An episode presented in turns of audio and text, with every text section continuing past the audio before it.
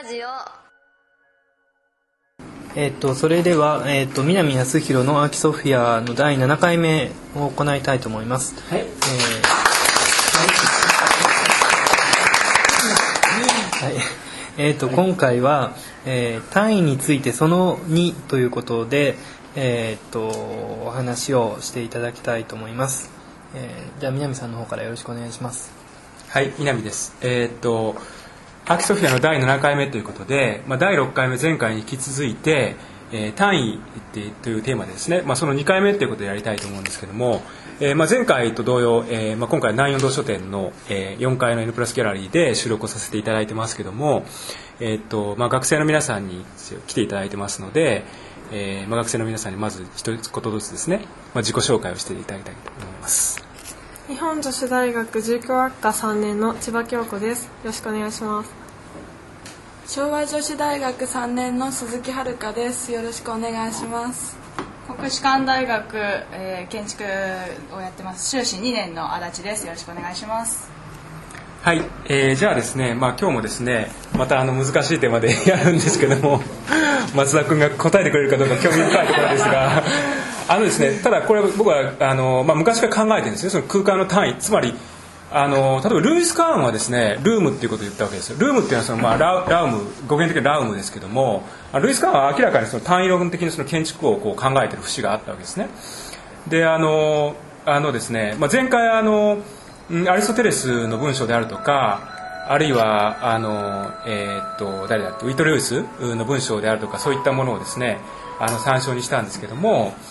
あのあの量子力学とか物理学の分野でですね実はその単位っていうものがこうずっと長いことテーマになってきてであの昔ですね例えばそのアキレスとカメとかそのゼノンのパラドックスとかっていう風なあるそのパラドックスが有名なパラドックスがあってそのその話を突き詰めていくと何かっていうとですね空間が分割できるかどうかっていう問題があるんですね。あるいはその時間が分割できるかどうかっていう問いが昔からあってあのアキレスの亀のアキレスと亀のパラドックスって何かっていうと、まあ、多分松田君も知ってると思うんですけどもあの最初に前の方に亀がいると。後ろからこうアキレスが追いかけていくわけですね。でアキレスがその今亀がいる時点まで行くと今度は亀が前にちょっとだけ進んでると。でさらにそこまで追いかけていくとまたさらに少しだけ進んでると。だからアキレスの方がこう仮にこう速かったとしてもどんなにこう頑張っていっても絶対に追いつけないっていう、まあ、そういうこうパラドックスなんですね。でそれは何を前提にしてるかっていうと基本的にはその長さつまり空間とか時間が分割できないっていう考え方なんですね。つまり無限に連続していると。無限に連続しているとそのパラドックスは確かに成立するんですけどもあの連続してるんじゃなくてその離散的な関係にあると。つまり空間や時間っていうものがある最小単位を持ってるとするならばそのパラドックスは成立しないんですね。であのそんな単位が本当にあるのかどうかってこう疑問みんな疑問だったわけですね昔そのさあの前回話したようにそのデモクリストスとかいろんなその要するにその分割論者、えー原子論者はですね最小単位があるっていうような考え方をしていて、まあ、どうもそれ怪しいなっていうふうに思われていた節もあったんですけどもあの今のその量子力学であるとかあるいはその物理学とかの、まあ、考えでは基本的にはその空間の単位最小単位っていうものがあると考えることの方が多いんですどちらかというと。であの、えっと、不完全性定理、えーじゃないやごめんなさい、えっと、不確定性原理、えーハイゼンベルクの不確定性原理によるよればあの要するにプランク長っていうものがあってプランク長っていうのは、えっと、最小の長さっていうものがその規定されていて、まあ、要するにそれより短い長さはないと。それな、えっと、大体その 1.6×10 の35乗メートルっていうふうな単位になってるんですね。あ、マイナス35乗ですね。で、あるいはそのプランク時間っていうものがあって、それは10のマイナス44乗秒っていうふうになってて、それよりも小さく分割できないっていう考え方なんですね。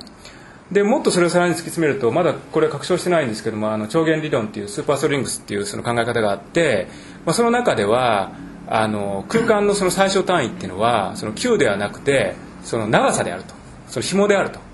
で要するにその Q っていう考え方は何かっていうとですね同じ体積でその面積が最小なんですね表面積が最小のあるその均等な圧力を持ったその単位としてあって、まあ、それを例えば原子とか素粒子とか陽子とかそのいうふうな形であの想定していたわけですけども、まあ、その単位についてのその考え方っていうのは昔から非常にこうあったわけですよね。であの今日はですね、まあ、少しまたその建築に関連する話もしていこうと思うんですけどもあの、まあ、これをですね例えばあのフライウッドあの、まあ、ドイツの建築家でありエンジニアでもあるフライオットは実はあの、まあ、軽量建築に関する研究の中で生物学者とかいろんな学者と一応研究をしていてですねあの自然な構造体っていう本があの鹿島出版からあの、えーと、SD 選手出てるんですけども、えーまあ、それフライオットが書いたんですけどもその資料をちょっと持ってきたんですね。であのそこでですねフライオットは非常にこの単位についてですね興味深いことを言ってるところがあるので、まあ、それをですねあの少しちょっと読んでおきたいと思いますね。じゃあ今度はえー、っとと千葉さんから読んでもらおうかな。そこのもう一枚の資料を見てもらって、えー、フライオットの自然な構造体っていうかその概論って書いてるんですけども、はい、ちょっと分かりにくいところもあると思います。そこを、えー、千葉さん読んでもらえますか？はい。初めに言葉ありき。しかしどんな言葉が？宇宙大爆発？微粒子？DNS 細胞？人間？天地創造？あるいは脳1973年2月24日軽量膜構造研究所 IL に生物学者と建築家が集まり生きて 集まり生きている構造体の構成原理について議論を交わした。そこで一つの言葉が生まれる。初めに脳ありき。そして参加者は全会一致で次のような大胆な決議を行い会を締めくくったのだ。すなわち生きている自然の根源的な構成要素となるものは脳。つまり引っ張り力だけが働く一枚の層が重点物を、ま、包み込むそんな構造体であると。ここで脳とは液体で満たされた膜構造体のことを意味し前述の水脳に匹敵する。プノイという表現はその語源プノイモスイコール空気に由来するからすれば正しい使い方ではないが膜を満たす物質の過半は液体でありしかもその形や構造はほとんど同じか非常に類似しておりその限りでこの表現は不当とは言えない。生きている自然界の最も小さい構成要素は細胞である。そして細胞は皮膜と重点物質からなる。また腱組織器官郊外骨も細胞からできている。したがってこれらは等しく脳そのものであるかあるいは少なくとも脳によって構成されているのだ。はいどうもありがとうございました、まあ、例えばあのえー、っとメタボリズム。メタボリズムっていうのはですね、まあ、あの黒川紀章さんのあの作ってる建築なんかを見てもあのあるフレームがあってそのフレームに対してもうそのセルですね細胞的なものがくっついてそれが入れ替わるみたいなイメージっていうのはまああるわけですね、まあ、あの現代建築の中にもそういったイメージであの建築を作っている事例っていうのは、まあ、たくさん見られるんですけどもあの、えーと、フライオットの場合はですねそれをさらに突き詰めてあの物質の根源的な形態は何かっていうようなことを考えた場合あたかも細胞のようなこの脳っていうのはですねあの今、えー、プノイっていうふうに書いてましたけども一言で言うと小さな風船みたいなものであの圧力によってその、まあ、一つの張力を形成してですね中にこう水が詰まったようなそういうイメージで出してるんですね。であのこれはあの建築的に言うとあのニューマティック構造っていうものに関連するその語源的にはつながるものであの村田豊さんとかですね、まあ、いろんなこう膜構造の建築に、えー、つながっていくような、まあ、そういう考え方で実際にその、えー、フライオットはあのミュンヘンのオリンピック競技場であるとか膜を作った建築をこの延長で作っているんですね。であのえー、っとまあ、それが実際その物質のですねあるその最小単位であるかどうかっていうのは、まあ、一概にこう言えないところなんですけども例えば僕はあの、えーまあ、原宏先生からですねあの例えばライプニッツを読めと。で古典を読めっていう延長ですね。ライプニッツを読めとかっていうのをよく言ってたんですね。でライプニッツはあのモナドロジーっていう有名なあるその考え方を出していて、まあ、実際ライプニッツっていうのはその単位を考えていく延長でその微分とか積分っていう考え方を、えーまあ、あの発明した人の一人でもあるんですけどもあのモナドっていうのはですね非常に抽象的な概念で、まあ、これよく分かんないんですね。であの例えばモナドには窓がないとか、えー、モナドとモナドはそれぞれ違っているとか神を介して交通するとか、まあ、いろんな定義があるんですけどもあのまあ一つのあるその世界観をそれによって構築しているっていうかそのモデルを作り上げているっていうふうなところはまあ実際にこう、まあ、あるわけですね。であの、えっと、単位っていうふうなことを言った場合にその、まあ、建築の単位だけじゃなくて例えばその都市の単位であるとかで前回その、まあ、足立さんがちょっと話をしてましたけども、まあ、人っていうものを介してその都市や建築やその空間の単位っていうのを考えるっていうようなことも、まあ、まあ実際あるわけですねであのなんていうか軽量的にあるいは計画論的にその建築を考える場合にはやっぱりどっか必ずその単位っていう考え方が入ってる例えば車を何台入れるとか人が何人住むとか僕らだって例えば非常にオーソドックスに建築を考える場合の 4LDK とかっていうよう言い方をして部屋を何個作るかとかですね。あのそういうふうに考えるわけですよね。だからそのこういうふうにこう単位っていうことをテーマとして改めて取り上げるとなんか非常に難しく見えるんですけどまあ、実際にはやっぱり人間っていうのはその建築を計画する際にあのそういうこう単位論的な思考っていうものを無意識のうちに直感的にやってるっていうところは、まあ、非常にあるんじゃないかなっていうふうに思いますね。で増田君また話振ってもコメントしてくんないからどうしようかなとか言って。増田君をちょっと通り越してじゃあ鈴木さんに振ろうかなと。どうですか鈴木さん。とか言ってえっとまあ、いきなり言われても困るから。幕っていうのが出てきて、えっ、ー、とあのアーキニアリング店のビッグアート、うん、あいやビッグアートのあれに関わっていて、うん、あそうなの？制作に？幕塗ったんですよ。あそうなの？あそしたらミュンヘンのオリンピック教授を作ったの？違ういやビッグアートの中庭に飾ってある幕構造、はいはいはい、ああそうそう佐藤さんの、うんに変わっていて、うん、なんか膜構造ってすごい包まれてる感じというか、うん、母体を連想させるような感じがあって、でやっぱり単位の最小っていう最小のっていうのも膜であったりとかするのは、うん、なんかそういう人間の一番深いところっていうか、にあるものと関係しているのかなと思いました。なるほどじゃあ足立さんどうでしょうか？なんか前回ですね足立さんあの、まあ、人っていうことを単位にしてあの、まあ、空間考えるみたいなこともあるんじゃないかっていうふうなコメントをしてましたけど。そうですね。えっと、私自身が常にその建築って何なんだろうってやっぱり思うことがあるので、やっぱり私の中でその建築っていうもののその答えっていうのが、うん、あの人を包んでなんぼだろうと。うんいうのは常に思っていてだからこそこう人から外れたスケールのものとか、あの超高層とかそれこそモダニズムみたいな、ああいうちょっとなんでしょうねこう有機的でないものにちょっと抵抗を感じる傾向があって、でやっぱり単位って言った時も、やっぱり自分の手の中に収まるものとか自分の体で測れるものっていうものがすごく心地いいんではないかっていうことを感じたのでやっぱり今ちょっと。えーと、おっしゃってたのと似てるんですけど、その最小のものがその母体であるっていうその感想にはすごく共感できるところがあって、あのやっぱり人につながる最後には人に戻ってきて初めてなされるものなんじゃないかなっていうことをやっぱり常々感じているのでやっぱりそこにもつながるものがあったと思います。あのサルバドル・ダリがその将来の建築はねあの柔らかくて毛深いものになるだろうみたいなことをかつて言ったことがあってあのなんとなくこう未来の建築を考えた場合に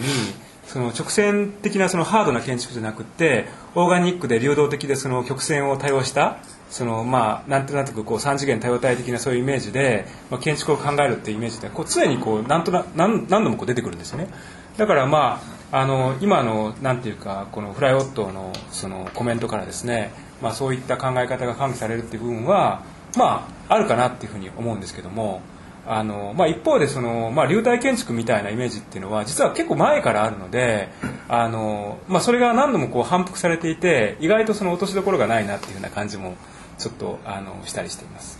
それでですねあの今ちょっとですね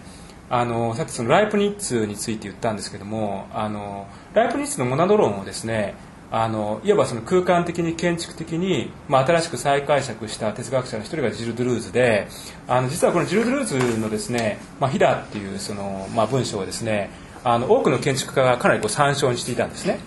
例えばあのブレック・リーンであるとかあの、まあ、いろんな建築家がこれを取り上げてですね、まあ、それを非常にこうリテラルに直接的にあの建築のそのあの形態にその応用するみたいなことも、まあ、あったしあの、まあえー、っと二極的にですね非常に明快な形で分節して言うとあのデコンストラクション派ピーター・アイゼンマンとかその他のデコンストラクション派に対して、まあ、いわばヒダヒダ派っていうものが作られてそのヒダ派対デコンストラクション派みたいなある対立構造も部分的にあったりしたんですけどもあのこれ僕昔読んだんですけど久し久しぶりにですねあの今日ちょっと資料で持ってきましたのでここのところ、まあ、ちょっと全部読むと時間がないので一部だけをですね紹介的にあの読んでおきたいと思いますね。じゃああの日本女子大学の千葉さん、えっと、このですね今の資料のジルドルズの「ひだ」って書いてあるところの括弧書きしているその形状学的な点としてのっていうところから少し読んでもらえますか、はい、形状学的な点としての魂あるいは主体にライプニッツがどんな名前を与えるになるか与えることになるかはよく知られているもなのである。彼はこの名前を新プラトン主義者から借用している。彼らは1の状態を支持するためにこれ初めですあこれは1でいいですよ、うん、1の状態を支持するためにこの名を使っていたのである。つまり一つの多数性を一つの系列の仕方で1を展開するあの多数性に積み込む限りでの統一性である。さらに正確に言えば1は方眼と展開の1力能一力能を備えている一方多数のものはそれが包まれている時はそれが生み出す脳と不可分であり。これひだだね。ひだと不可分。あ失礼しました。ひだと非可分でありそれが展開される時は広げられたひだと不可分である。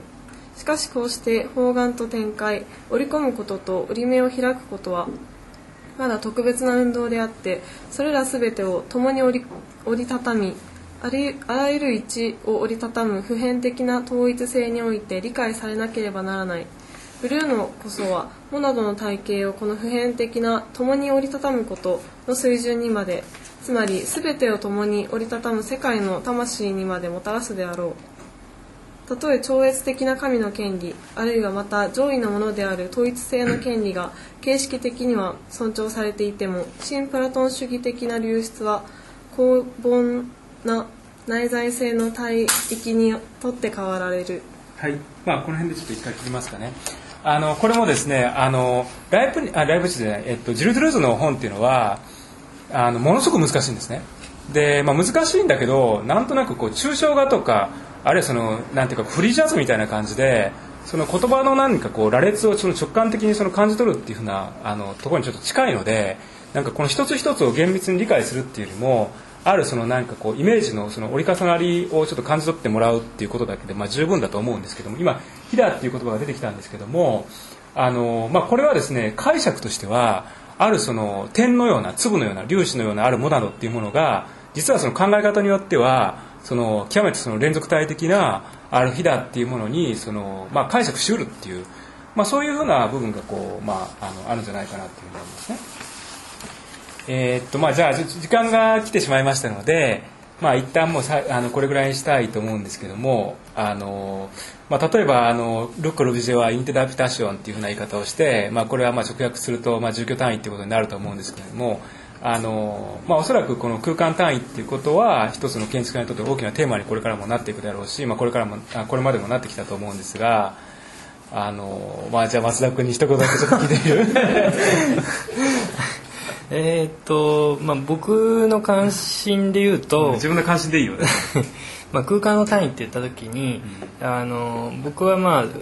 最小の空間とは何だろうとか、うん、あのじゃあ空間がどれだけちっちゃくなるとそれを、まあ、その空間として考えるかとか、まあ、そういうことには興味があります。つまりあの空間っていう言葉って、まあ、それこそすごく曖昧で、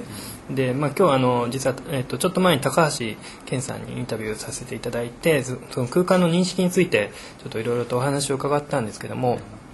ものすごいちっちゃな空間例えば箱とか、あのそれぐらいの単位だったら、あの多分僕たちはそれを建築の空間とか、まあ、何らかの空間としては認識しないと思うんです。だけどそれがなんかある程度の大きさを超えると空間として認識すると思うんですね。でそれは多分なんか最小限住居とかそういう形じゃなくってもうちょっとその認識を、まあ、くなんか認識する側から、えー、と空間の最最小の空間とか、えーとまあ、一方でその逆に最大の空間というものもなんか考えられるのかなっていう気がしていてで例えばまあ前回そのなんか無限の話があった時に僕はちょっと思っていたのは、うん、あの天井が無限に高くなるとどうなるんだろうとかそういうことでそうすると天井が無限高くなると内部か外部かわからないわけですよね。うん、なんかその、まあ、無限の可能性ってそういうところにあるんじゃないかなとかそれからあまりにこう部屋が大きくなるとそれはまあ部屋なのか部屋じゃないのか分からなくなるとかなんかその僕はその単位に関して単位が単位であるかどうかのギリギリっていうのはどこかっていうところにちょっと個人的には興味を持ってます。はい。えっとまあ、これは非常にこう大きなテーマなのであの今後もまたあのこのコーナーの中ですねあの形を変えてあの問題にしていきたいと思います。じゃあ今日は一応これで終わりたいと思います、はい、ありがとうございます